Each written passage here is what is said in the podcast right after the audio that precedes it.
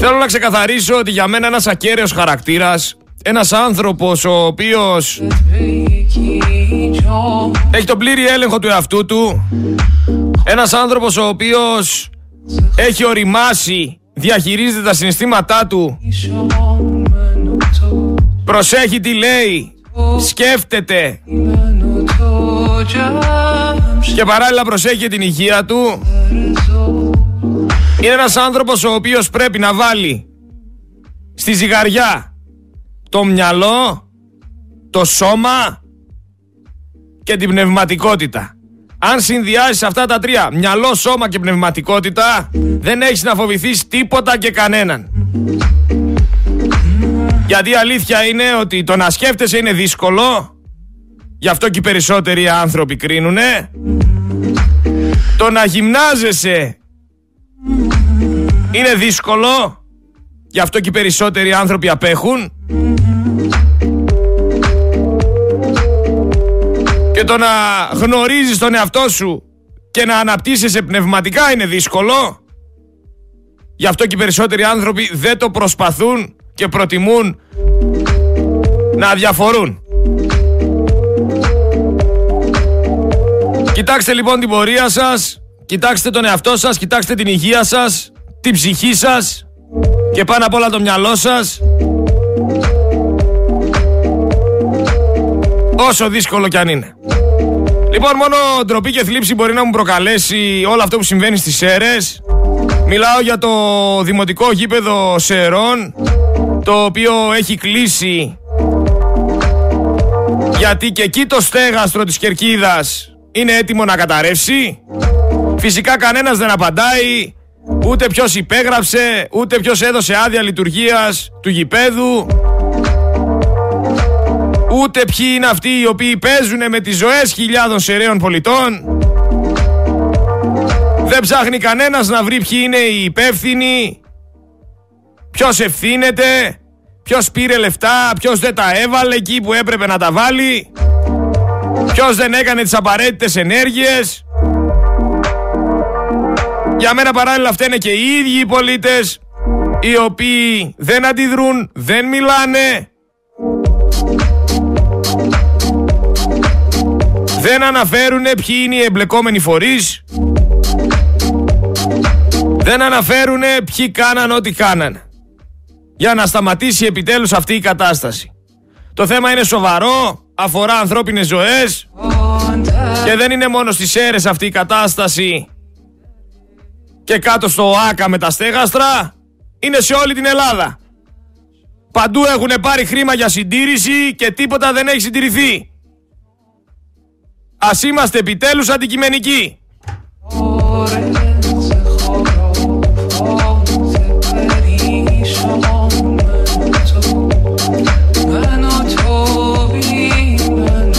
Ας κοιτάξουμε επιτέλους κατάματα το τέρας γιατί αλλιώς θα μας φάει. Δεν γίνεται.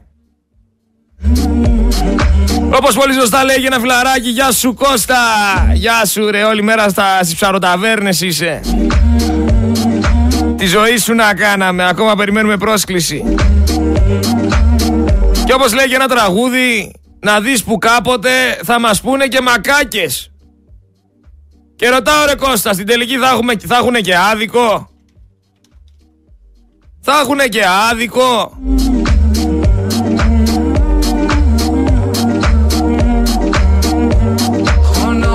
Θα μας πούνε και χαζούς. Και καλά θα κάνουν στην τελική. Ο άλλος βγαίνει λέει δεν μας νοιάζουν οι πόλεμοι Δεν μας νοιάζει η φτώχεια Δεν μας νοιάζει η κοινωνία Δεν μας νοιάζει η παιδεία. Μας ενδιαφέρει μόνο ποιος είναι ο γαμπρός Ποιον παντρεύτηκε ο Κασελάκης Πού τον παντρεύτηκε Γιατί τον παντρεύτηκε Αν απλώσανε σεντόνι Αν είχε παρανυφάκια. Ποιος έπιασε την ανθοδέσμη Ποια ήταν η πρώην του. Τι μας νοιάζει μωρέ. Μας έχετε κουράσει. Το Υπουργείο Εσωτερικών στη Γάζα ανακοίνωσε Την κατάρρευση κτηρίου Της Ελληνικής Ορθόδοξης Εκκλησίας Στην κεντρική πόλη της Γάζας Και κανένας δεν αντιδράει Υπήρξαν εκεί πέρα τραυματισμοί. Υπήρξαν νεκροί. Άνθρωποι που είχαν σαν καταφύγιο την εκκλησία. Είναι ο γνωστός Άγιος Πορφύριος. Δεν αντιδράτε σε αυτό, δεν μιλάτε σε αυτό. Δεν λέτε τίποτα.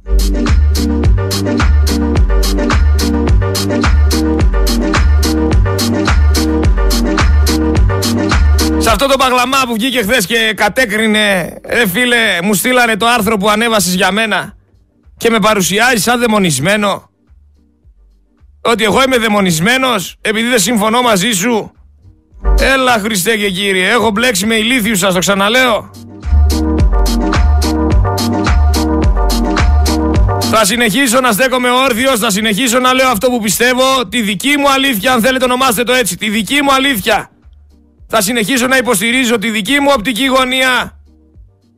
Άσχετα αν όλοι οι άλλοι εκεί πέρα έξω προσπαθούν να με βγάλουν τρελό, προσπαθούν να με βγάλουν δαιμονισμένο, αναρχικό, βασίστα, ό,τι κι αν είναι αυτό. Εγώ θα συνεχίσω να λέω αυτό που πιστεύω και αυτό που διακρίνω και έτσι όπως βλέπω τα πράγματα. Και δεν πάνε να τσιρίζετε όλοι μαζί. Μέσα σε αυτή την εκκλησία είχε 50 γυναικόπαιδα. Έχουμε την Ελληνοορθόδοξη Αρχιεπισκοπή Ιορδανίας η οποία καταγγέλει ότι οι Ισραηλινοί βομβαρδισμοί ήταν σκόπιμοι και ήταν σε βάρος αμάχων που κατέφυγαν εκεί αναζητώντας ασφάλεια. Και υπάρχουν και νεκροί και τραυματίες ξαναλέω. Αλλά τι να βγεις να πεις εσύ σε ένα σύγχρονο Σόλωνα ο οποίος τα ξέρει όλα ο οποίος φιλοσοφία σταμάτητα ο οποίος δεν ακούει κανέναν τώρα θα μου πεις και εσύ δεν ακούς κανέναν και εσύ είσαι ένα, ένα ίδιο παράδειγμα ναι αλλά εγώ μιλάω με στοιχεία εγώ μιλάω μόνο όταν όντως κάτι συμβεί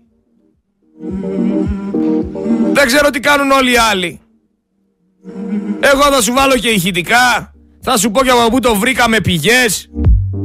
Και θα σου πω ότι όντως έχει γίνει. Και όταν λέω κάτι το οποίο δεν είναι τεκμηριωμένο, χρησιμοποιώ πάντα τη φράση θεωρώ. Θεωρώ πως θα γίνει αυτό. Πιστεύω εγώ με την προσωπική μου άποψη πως θα γίνει αυτό. Γιατί 9 στους 10 αν σου ρωτήσεις πού το ξέρεις εσύ αυτό που είπες τώρα θα σου πει το άκουσα από έναν φίλο στο χωριό μου το είπε ένας ξάδερφός μου από την Αγγλία. Τα έχουμε ζήσει. Αλλά η ζωή είναι ένα πάρτι μασκέ και οι περισσότεροι φοράνε μάσκες. Λίγοι είναι αυτοί που εμφανίζονται με το αληθινό τους πρόσωπο. Λίγοι είναι αυτοί που εμφανίζονται με το ονοματεπώνυμό τους και λένε ό,τι λένε. Επίσης αυτό το κοινικό κόσμο του πολιτικού χρήματος είναι πάρα πολλά τα λεφτά που ρίχνονται από τα λόμπι των ισχυρών για την εκλογή, για την επανεκλογή του κάθε προέδρου. Το ίδιο και για τους Αμερικάνους προέδρους. Αμερικανούς προέδρους. Τα ισχυρά λόμπι λοιπόν ρίχνουν πολιτικό χρήμα και πολλές φορές το κάνουν και στους δύο υποψηφίους. Είναι μια εφαρμοσμένη πολιτική η οποία έχει στόχο. Δεν περίμενε κανένας να ακούσει από τον παρόντα Αμερικανό πρόεδρο κάποια συγνώμη για όσα έγιναν στην Κορέα, για όσα έγιναν στο Βιετνάμ, για τη Λατινική Αμερική, για το Κυπριακό, για τον Λίβανο, για το Αφγανιστάν, για το Ιράκ. Η λίστα είναι ατελείωτη. Διακρίναμε όμως πλέον ένα φόβο. Και μην τρέξετε να πείτε ότι είμαι ρωσόφιλος. Το ίδιο ισχύει και για αυτούς της Σοβιετικής Ένωσης. Και για τον άνθρωπο της σημερινής ολιγαρχικής Ρωσίας.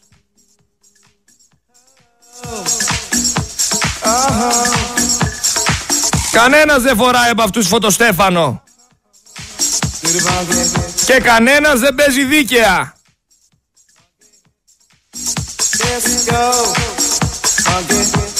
Στο αμήλικτο όμως αυτό παιχνίδι της γεωπολιτικής ισχύως.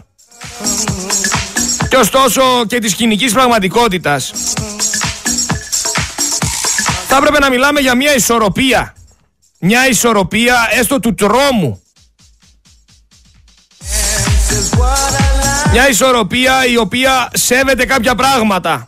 Όπως τα εγκλήματα πολέμου. Πλέον βλέπουμε ότι η κατάσταση έχει γίνει ανεξέλεγκτη. Κρεμίζουν εκκλησίες, ρίχνουν βόμβες λευκού φωσφόρου, χτυπάνε νοσοκομεία, σκοτώνουν κόσμο ο οποίος δεν είναι σε θέση μάχης. Αυτά είναι εγκλήματα πολέμου. Κανένας δεν τα κατακρίνει, τα συνηθίζατε κι αυτά. Έχει χαθεί με λίγα λόγια και η ισορροπία. Και γι' αυτό πιστεύω ότι η Αμερική δεν επιθυμεί ευθεία σύγκρουση με τη σημερινή Ρωσία ή με μικρότερες άλλες ισχυρές δυνάμεις όπως είναι το Ιράν. Και φυσικά θεωρώ ότι η Αμερική αυτή τη στιγμή δεν σκέφτεται καν να έρθει σε αντιπαράθεση με την Κίνα. Όσο και αν κάνουν επικοινωνιακό μασάζ διεθνούς συστράτευσης ενάντια σε αυτό το νέο κακό. Μην ξεχνάμε ότι η Αμερική ιτήθηκε μερικώς στην Κορέα, ολοκληρωτικά στο Βιετνάμ και στο Αφγανιστάν και μερικώς και στο Ιράκ. Μην ξεχνάμε ότι παρουσίαζε τον εαυτό της ως σωτήρα ότι έκα, ό,τι έκανε το έκανε για να μας βοηθήσει γιατί υπάρχουν τρομοκράτες. Ότι όλο αυτό ήταν μια νίκη κατά της τρομοκρατίας. Και άφηνε πίσω τη ερήπια.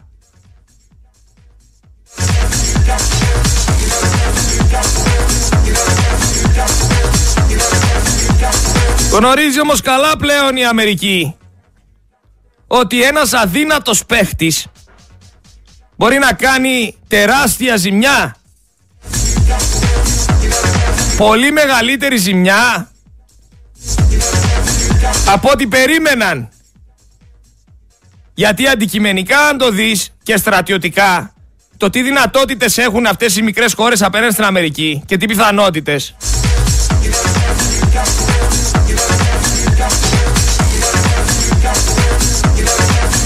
Θα καταλάβετε ότι αυτή τη στιγμή αυτοί οι άνθρωποι σήκωσαν κεφάλι γιατί είναι αποφασισμένοι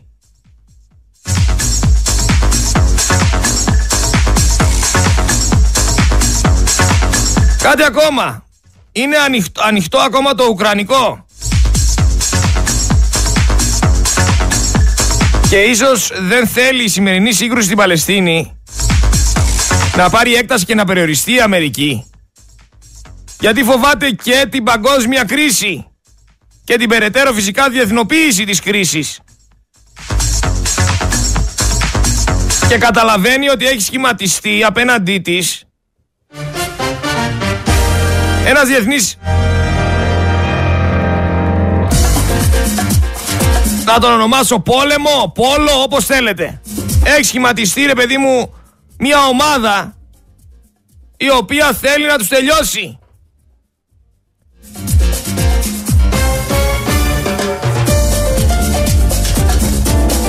Όλα αυτά που έλεγε λοιπόν ο Αμερικανός πρόεδρος για την οικονομία του πολέμου ότι το πολεμικό υλικό που στέλνει στην Ουκρανία και στο Ισραήλ δίνει δουλειά και μεροκάματα στο λαό του και ότι αυτός είναι ο θεματοφύλακας των ιδεών της Δύσης και ο σωτήρας. Τώρα ξαφνικά αυτό το οικοδόμημα τρίζει. Είναι ετοιμόροπο. Και μέσα από αυτό το διάγγελμα διακρίνω ότι υπάρχει φόβος και δεν πιστεύεις καθόλου στη δικαιοσύνη. Αλλά έτσι πάει. Ό,τι σπείρεις θα δερήσεις. Και όσο παράδεξο κι αν ακούγεται, αν αυτή η ισορροπία του φόβου που ίσως κάνει να αγνοφαίνεται στο βάθος μία λύση. Ισχύει όπως περιγράφω. Θα έχουμε την επόμενη τετραετία πάρα πολλούς νεκρούς. Πάρα πολλούς νεκρούς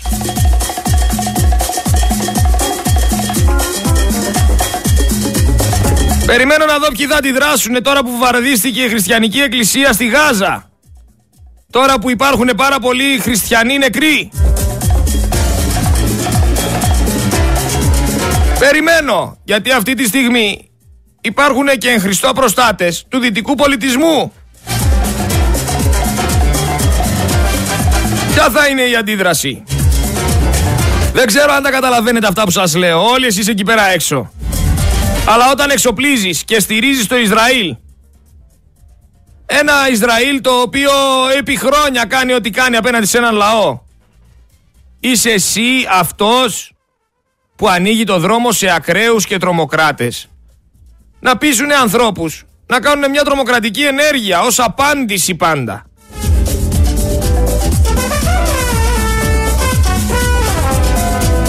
Θέλω να ακούσουμε ένα ηχητικό του Άδωνη Γεωργιάδη για να καταλάβετε ότι σας κοροϊδεύει αυτή η κυβέρνηση.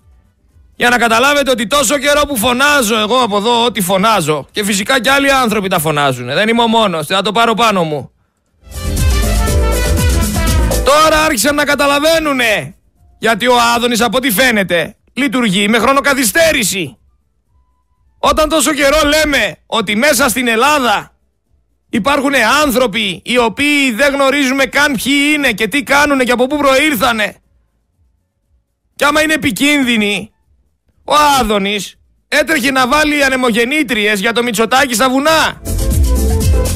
Και έτρεχε να υπερασπιστεί. Και έτρεχε και δικαιολογούσε και αποθέωνε. Ακούστε τώρα τι λέει, ακούστε ρε, είναι να τρελαίνεσαι. Που είναι κλεισμένοι στις Γάζα δεν τους θέλει κανένας. Άιρε. Ναι. Και ξέρετε γιατί του θέλει κανένα Όχι, δεν το ξέρω, δεν το καταλαβαίνω. Α πούμε ότι είσαι ο Αιγύπτιος πρόεδρος. Α, ο Αιγύπτιος, Χασάν δηλαδή. Και ναι. επίση, ρε παιδιά, για ανθρωπιστικούς λόγους να ανοίξουν ένα διάδρομο και να έρθουν οι άνθρωποι αυτοί από τη Γάζα. Κάπως δεν. Μπορείς να ξεχωρίσει ποιοι από αυτοί θα είναι μέλη της Χαμάς και ποιοι όχι. Οπότε είπε ο καλλιτέχνη. Ένας άνθρωπος που από τη Γάζα θέλει να φύγει και καταφέρει να φτάσει εδώ, κύριε Κερίδη, με τους γνωστούς ε, τρόπους. Με τι καθεστώς αντιμετωπίζετε, κάνει αίτηση ασύλου ε, προφανώς και έχουμε αρκετούς ε, ετούντες ασύλου, ασύλου παλαιστινιακής καταγωγής ε, και ανάλογα με την περίπτωση του δίνεται, συνήθως του δίνεται άσυλο και ταξιδιωτικά έγγραφα.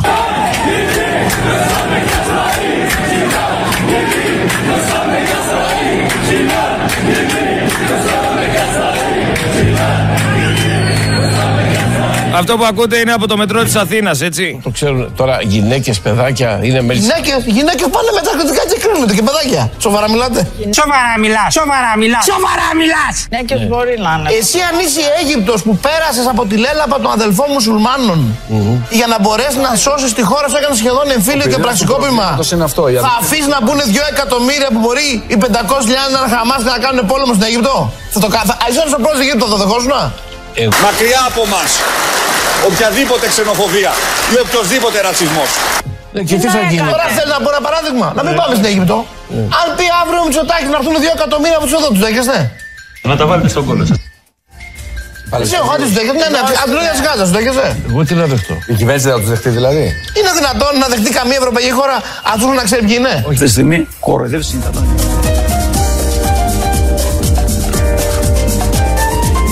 Τόσο καιρό τι συμβαίνει ρε παιδιά. Γιατί θα μας τρελάνουνε τελείως. Θα μας τρελάνουνε τελείως. Τόσο καιρό τι συμβαίνει ρε εσύ.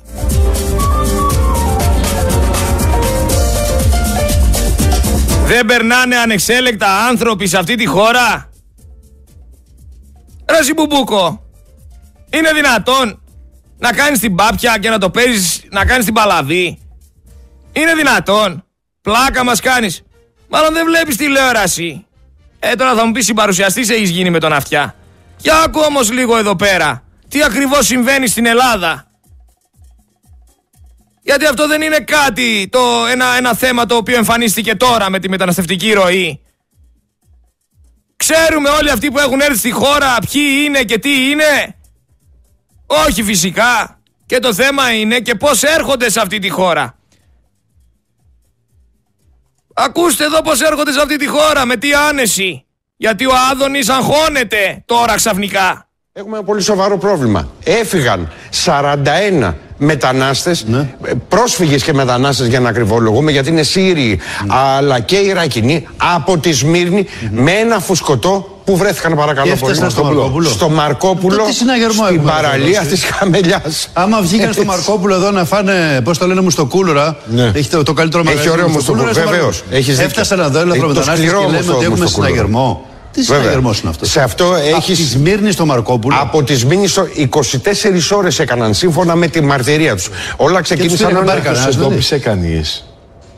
τους δηλαδή. εντόπισε κανείς. Όσο, όσο περνούσαν το Αιγαίο, δυστυχώς, παιδιά, δεν τους εντόπισε κανείς. Ποιος τους εντόπισε, η ομάδα Δίας στο Μαρκόπουλο, Τους είδε και τα ειδοποιημένη, Στη ειδοποιημένη Στεριά από. Βεβαίως, στην παραλία της Χαμολιάς, όπως λέγεται. Είχαν κρυφτεί σε κάτι θάμνος. Οι άνθρωποι αυτοί νόμιζαν ότι είναι στην Ιταλία. Δεν μας Όταν είδαν μπροστά καθισκάζει και τους- πολύ αυτή η είδηση, ξέρεις. Όχι. Δεν μας ηρεμεί και πολύ. η είδηση. έλεγες να είμαστε ήσυχοι. Ναι, ήσυχοι. Ήσυχοι να είμαστε. Ήσυχοι να είμαστε. Το πρόβλημα, το ένα το άλλο. το πρόβλημα θα ήταν αν δεν τους βρίσκαμε. Ναι. Να μου πεις τώρα, τους βρήκαμε, Θεοδόση, νομίζω. έχουν περάσει όλο το Αιγαίο. Κάτσε, Και Θεοδόση. το τονίζω. Περάσαν όλο το Αιγαίο. Κάτι πρέπει να δούνε, κάτι πρέπει να κάνουν. Ναι. Κάτι πρέπει να κάνουν. Φεύγοντας από τη Σμύρνη 24 ώρες με το φουσκωτό Ναι. και να τους αφήνει ο διακινητής εκεί και να τους λέει Φτάσατε στην Ιταλία και να τους χτυπάει Όχι την ότι πλάτη οι και να τους άνθρωποι παίρνει είναι το μετρητό. τρομοκράτες, Αλλά υποτίθεται ότι είμαστε σε έναν ύψιστο στεγερό. και Όλα ελέγχουμε θα πρέπει πάντα. να τα προσέχεις. Αυτό δεν λέμε. Όλα θα πρέπει να τα, να τα προσέξει. Να φανταστείτε ότι όταν είδαν τους αστυνομικούς μπροστά τους, νόμιζαν ότι ήταν καραμπινιέροι και τους ρώταγαν ε, εάν η Ρώμη είναι είπανε κοντά. «Μποτζόρνο». Είναι Τους κοντά. εξήγησαν Πάστε τα ότι είναι πόδια σε στο άπτες παιδιά. στα Ιταλικά. Στο Κολοσσέο δίπλα Ότι είσαι. βρίσκονται στο Μαρκόπουλο με τα Ανάσα ωραία το μου Κολοσσέο. στο κούλουρα. Ένα τόσο πίτσα. Ναι, ναι, ναι. ναι. Είναι πίτσα. Δεν πήγε καλά αυτό. Όχι, δεν πήγε καθόλου καλά. αυτό δεν πήγε πολύ Αυτό καλά. δεν πήγε καθόλου καλά, παιδιά. Όταν φτάσει στο Μαρκόπουλο. Και- Τι και- συζητά. και Δεν πήγες ελπίζω στη να είναι Λέσβο. το- Να το πεις ότι τελευταίο. πετάχτηκε απέναντι στη Λέσβο. Ναι. Έτσι ήρθες στο Σαν να Μαρκόπουλο. λένε- Και έχεις μια Λες στην δικαιολογία. Αθήνα. στη Λέσβο. Ξαναλέμε όχι ότι οι άνθρωποι είναι τρομοκράτες, αλλά ξαναλέμε, Ε, υποτίθεται ότι καλά, είμαστε εννοείται. σε συναγερμό επίπεδου 4. Δεν αφήνουμε. Πώς το είπες εσύ, με βλέπεις που σε βλέπω. έτσι. Ναι, ναι, Αυτό δεν ναι. το Εδώ είδαμε. δεν Ε, ισχύει. όχι, Εδώ- το- Εδώ δεν ισχύει αυτό. Μας ξέφυγε. Καλημέρα, θα το τα ξαναλέμε. Καλά. Ρε περάσανε από Μύκονο. Περάσανε από Νάξο. Ξεκίνησαν από τη Σμύρνη. Φτάσανε μέχρι το Μαρκόπουλο. Κύθνο όλα. Ζιγ ζακ μέσα από τα νησιά. Φτάσανε στην Αττική. Και δεν τους πήρε χαμπάρι κανένας. Ρε θα τρώει μου στο κούλουρα ο Ερντογάν στο Μαρκόπουλο και δεν θα πάρει κανένας χαμπάρι. Θα τρώει ο τουρκικός στρατός μου στο κούλουρα στο Μαρκόπουλο και οι δικοί μας θα πετάνε χαρταετό. Και ακούς μετά τον Κερίδη να σου λέει αυτό το πράγμα. Και λες ε, εντάξει. Ε, εντάξει, βάλτε μου το ανάποδο το πουκάμισο να φύγω κατευθείαν στη Σταυρούπολη. Ο ελληνικός λαός πρέπει να αισθάνεται απόλυτη ασφάλεια. Οι δυνάμεις ασφαλείας πληροφοριών ε, κάνουν το καθήκον τους. Ε, Προς το παρόν έχουμε μείωση των ροών, να το πούμε αυτό, τις τελευταίες 15 μέρες.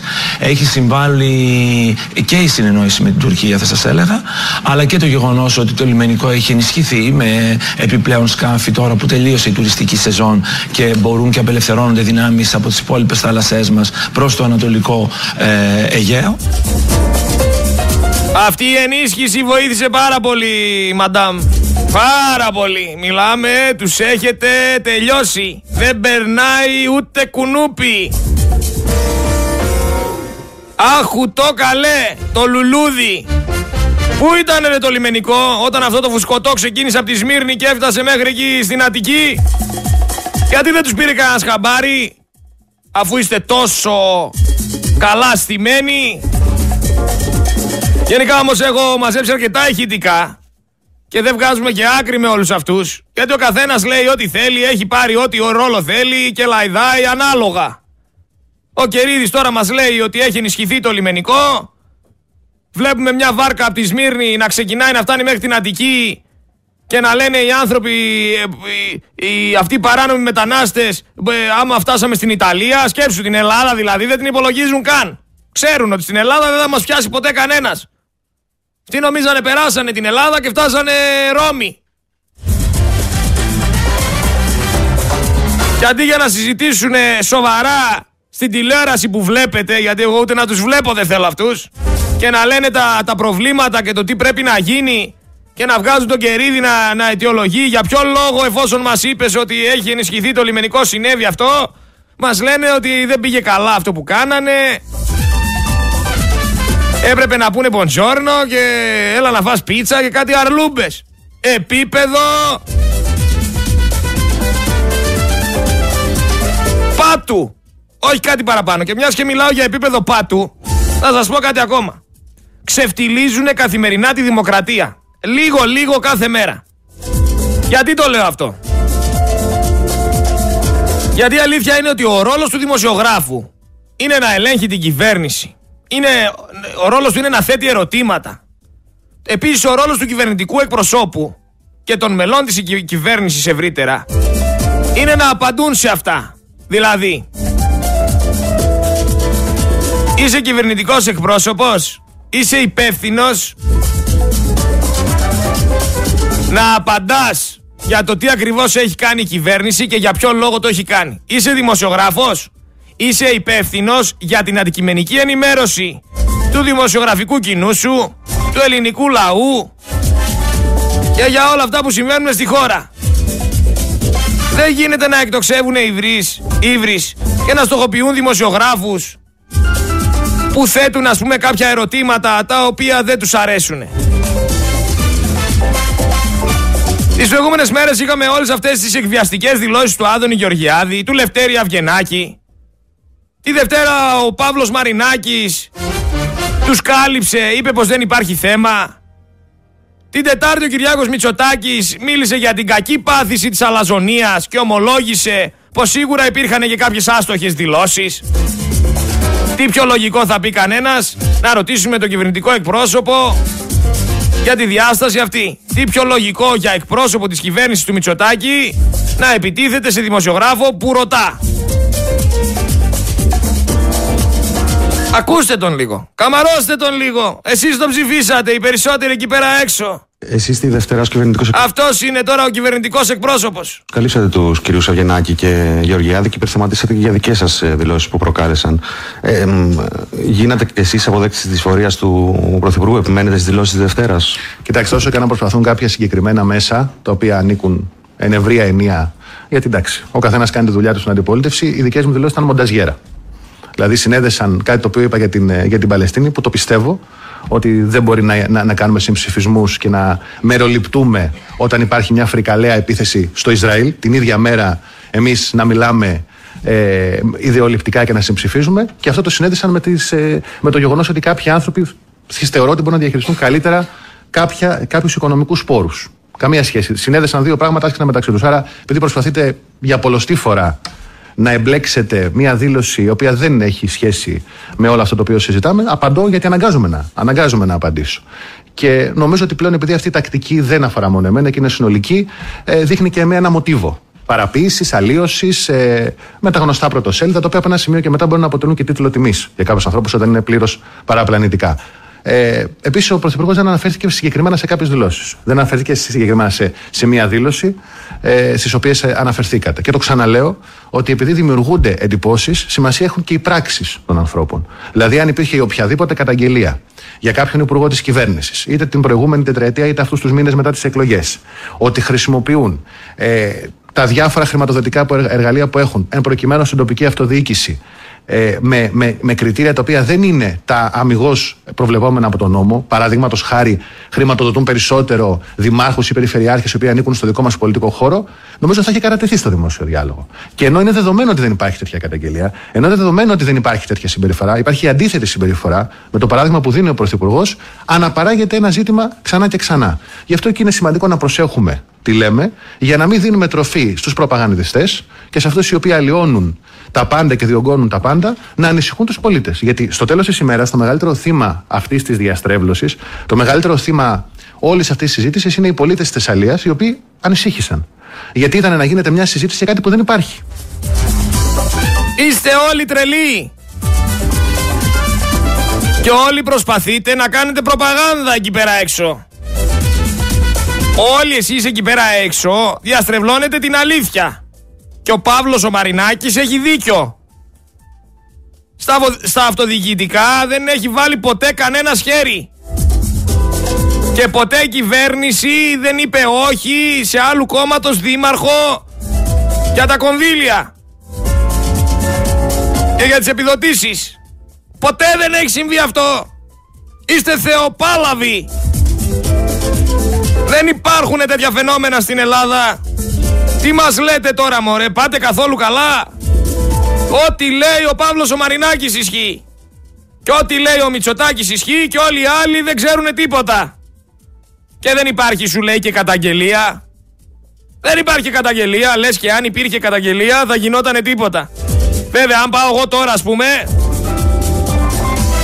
και καταγγείλω ότι συμβαίνει κάτι τέτοιο ή αν πάει ένας δήμαρχος θα αλλάξει όλη η Ελλάδα. Η δικαστική εξουσία θα πει αμέσως έλα εδώ να σε βοηθήσουμε να μπορέσουμε να, να αναδείξουμε το θέμα. Ρε σας πουλάνε τρέλα.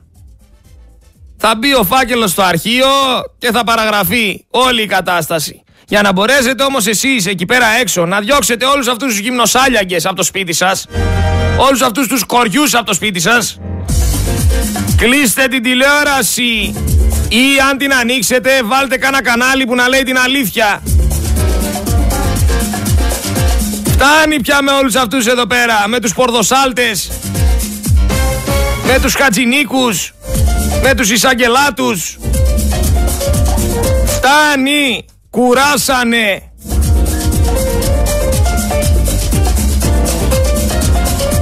Χθες ήθελα να βάλω Μελίνα Μερκούρη, γιατί σαν χθες γεννήθηκε. Και ήθελα να πω ότι είχε ζητήσει η Μελίνα Μερκούρη να την προσφωνούν μόνο με το μικρό της όνομα. Αυτό το λέω γιατί θυμήθηκα ότι η Εύη Αχτιόγλου είχε μιλήσει για σεξισμό στην προφώνηση η οποία φυσικά ανακαλύφθηκε κιόλας από την Εύη Αχτιόγλου επειδή έχασε τις εκλογές από έναν Αμερικανόσταλτο. Δεν το ξέρα εγώ ότι είναι σεξισμός το να αποκαλείς μια γυναίκα με το όνομά της στο μικρό. Δηλαδή τι πρέπει να λέμε; Και το επίθετο. Δηλαδή να μπαίνω εγώ στο ραδιόφωνο και να λέω καλησπέρα, καλημέρα Δώρα Ιωάννου.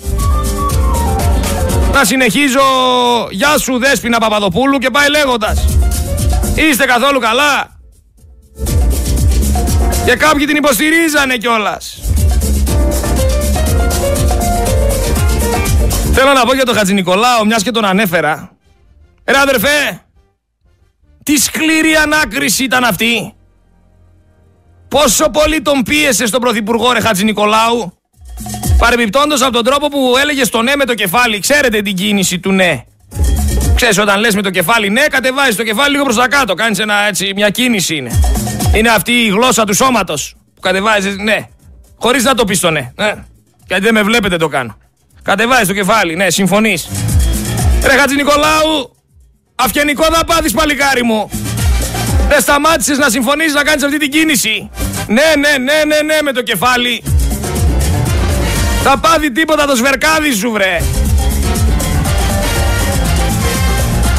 Και δεν το έκανε και απαλά. Δηλαδή, ξέρεις, μπορείς να κατεβάσεις το κεφάλι χαλαρά, να κάνεις μια κίνηση προς τα κάτω, να δείξεις ότι συμφωνείς, ναι. Με μανία! Με νεύρο. Λες και δίνει κουτουλιά. Ναι. Λοιπόν έχουμε Μητροπολίτη Γάζας ο οποίος λέει ότι είναι 18 νεκροί στην εκκλησία του Αγίου Πορφυρίου μετά την Ισραηλινή αεροπορική επιδρομή.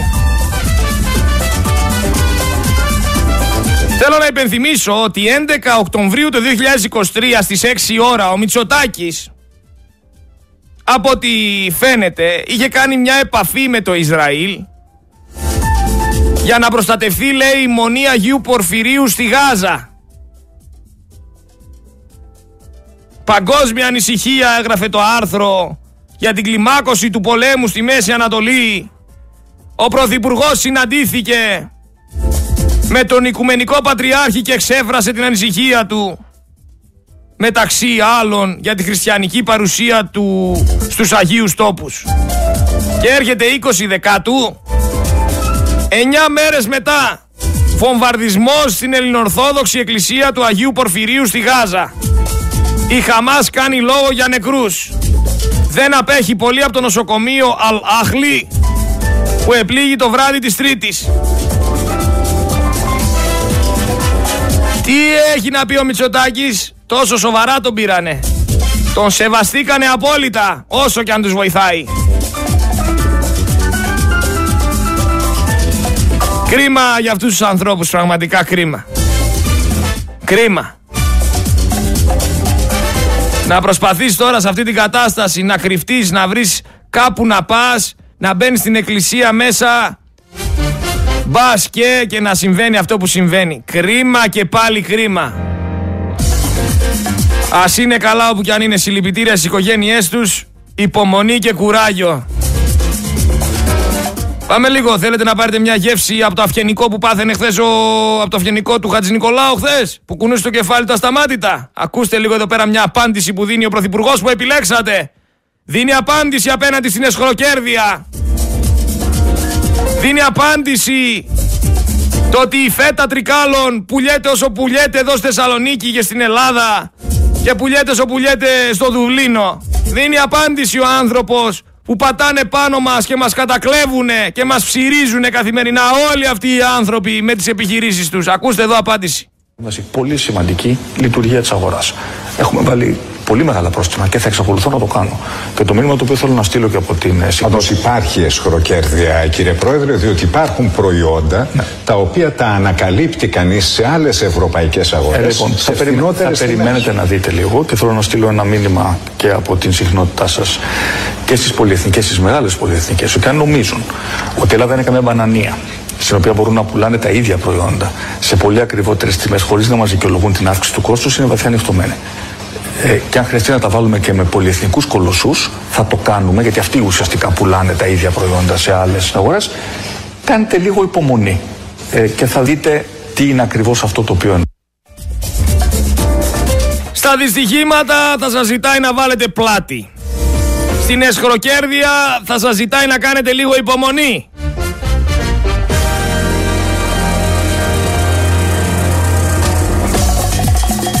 Και εσείς κατά τα άλλα θεωρείτε ότι αυτός ο άνθρωπος τρέχει για εσάς. Λειτουργεί για να είστε εσείς καλά. Για να σας βοηθήσει βρε το κάνει. Λοιπόν έχουμε δραματική προειδοποίηση Ραβίνου ο οποίος λέει ότι αν πέσει το Ισραήλ από τη Χαμάς η Ελλάδα είναι η επόμενη. Φυσικά κανένας δεν τις ακούει αυτές τις δηλώσεις. Και κανένας δεν σκέφτεται τι ακριβώς θα συμβεί. Τώρα θα μου πεις γιατί να το κάνει αφού η είδηση της ημέρας είναι το αυτό που είπε ο Κούγιας για το Λιγνάδι. Λέει ο Κούγιας για το Λιγνάδι. Κάνει λέει φιλολογικά μαθήματα για να ζήσει. Κάνει φιλολογικά μαθήματα για να ζήσει. Αχ ρε, να τον λυπηθούμε το λιγνάδι, τον καημένο, τον παιδοβιαστή. Να τον λυπηθούμε μωρέ. Ο καημενούλης που κάνει μαθήματα φιλολογικά για να ζήσει, ενώ θα έπρεπε να είναι στη φυλακή για να σαπίζει. Να τον λυπηθούμε ρε κούγια.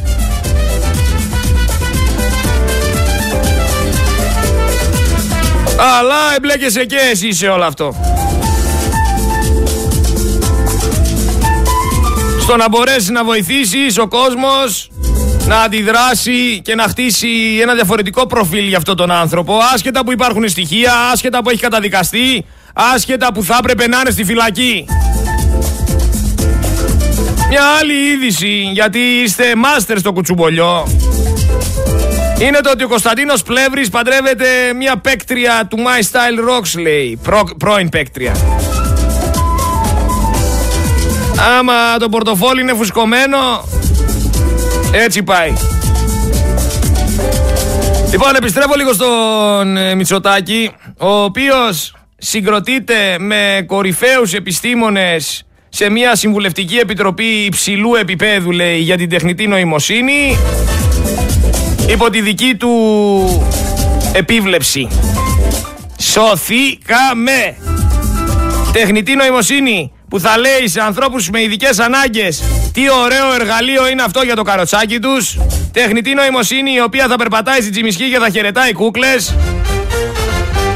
Τεχνητή νοημοσύνη η οποία θα συναντάει τον πρόεδρο της Αμερικής και θα του λέει You are Bidenakis. Είμαστε για κλάματα. Για κλάματα. Μια άλλη έκτακτη είδηση, γιατί αυτά είναι που διαβάζετε και με αυτές, αυτές τις σελίδες που ακολουθάτε και αυτές οι σελίδες που σας, οι σελίδες που σας ενημερώνουν, τέτοιου είδηση ειδήσεις έχουν.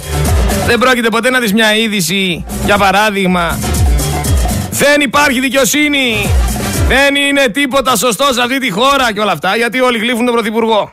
Και όλοι γλύφουν τα σώματα ασφαλείας και μια έκτακτη είδηση είναι το ότι αστυνομικός, λέει, πέρασε ηλικιωμένη γυναίκα από τη Βασιλίση Σοφίας. Την πήρε από το χέρι και την πέρασε τον δρόμο την ηλικιωμένη γυναίκα αυτός ο αστυνομικός και όλοι τρέχουμε να τον αποθεώσουμε. Αυτή είναι η έκτακτη της. Δεν λέω, αυτό είναι ανθρώπινο. Καθημερινά συμβαίνει. Καθημερινά άνθρωποι βοηθάνε άλλους ανθρώπους. Δεν έχω δει όμως καμία έκτακτη είδηση να λέει ότι συνελήφθη κεφάλι το οποίο διακινούσε ναρκωτικά. Γιατί άραγε. Δεν βλέπω πουθενά να λένε ότι το Ισραήλ έχει ήδη δολοφονήσει 3.500 αμάχους Παλαιστίνιους. Οι 1.500 ανάμεσά τους ήταν παιδιά. Δεν βλέπω να αναφέρονται τέτοιες ειδήσεις πουθενά και τέτοια στοιχεία. Επίσης, για άλλη μια φορά, μετά από την προσπάθεια που έκανε ένας φίλος ακροατής με τα δικά του στοιχεία τα οποία δεν ήταν τεκμηριωμένα, με όλα όσα ήξερε από την ξαδέρφη του η οποία ήταν στο νοσοκομείο της Λάρισας. Και εγώ δεν λέω, μπορεί και να ισχύουν, μπορεί και να μην ισχύουν αυτά που είπε για τους 400 νεκρούς εκεί πέρα. Αλλά η αλήθεια είναι ότι δεν έχουμε μάθει ακόμα αριθμό νεκρών στη Θεσσαλία. Και δεν με νοιάζει αν κούρασα με το να το λέω αυτό το πράγμα. Θα συνεχίσω να το λέω γιατί θέλω να μάθω πόσοι συνάνθρωποι μου χάσαν τη ζωή τους στη Θεσσαλία εξαιτίας αυτών των ανεύθυνων. Εξαιτίας του ότι κάποιοι άνθρωποι είναι ανίκανοι και επειδή φάγανε τα χρήματα δεν γίνανε αντιπλημμυρικά έργα. Θέλω να μάθω λοιπόν πόσοι άνθρωποι εκεί πέρα χάσανε τη ζωή τους από μία πλημμύρα.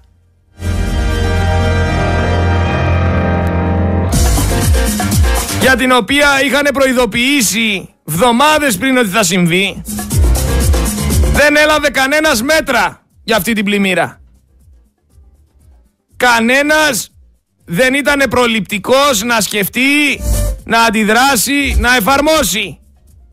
Πόσοι άνθρωποι λοιπόν εξαιτίας της λάθος διαχείρισης χάσαν τη ζωή τους εκεί πέρα; Μπορούμε να μάθουμε; Ξέρει κανένας γιατί όπως είπε αυτός ο φίλος ακροατής δεν γινόταν λέει και καταγραφή.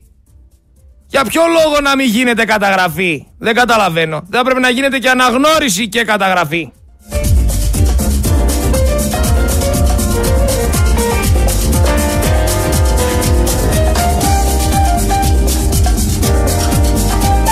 Θεωρώ πως μια καλή λύση είναι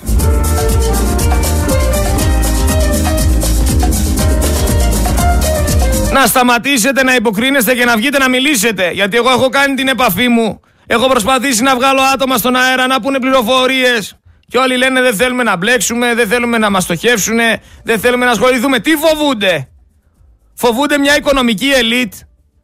Φοβούνται ένα συγκεκριμένο κόμμα στην Ελλάδα.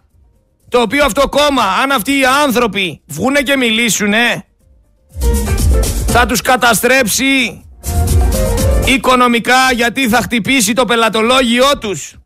Με λίγα λόγια, αν βγει τώρα ένας 20 τελετών και πει ότι εγώ προσωπικά στη Θεσσαλία έχω αναλάβει να κάνω από τους πνιγμούς τους 400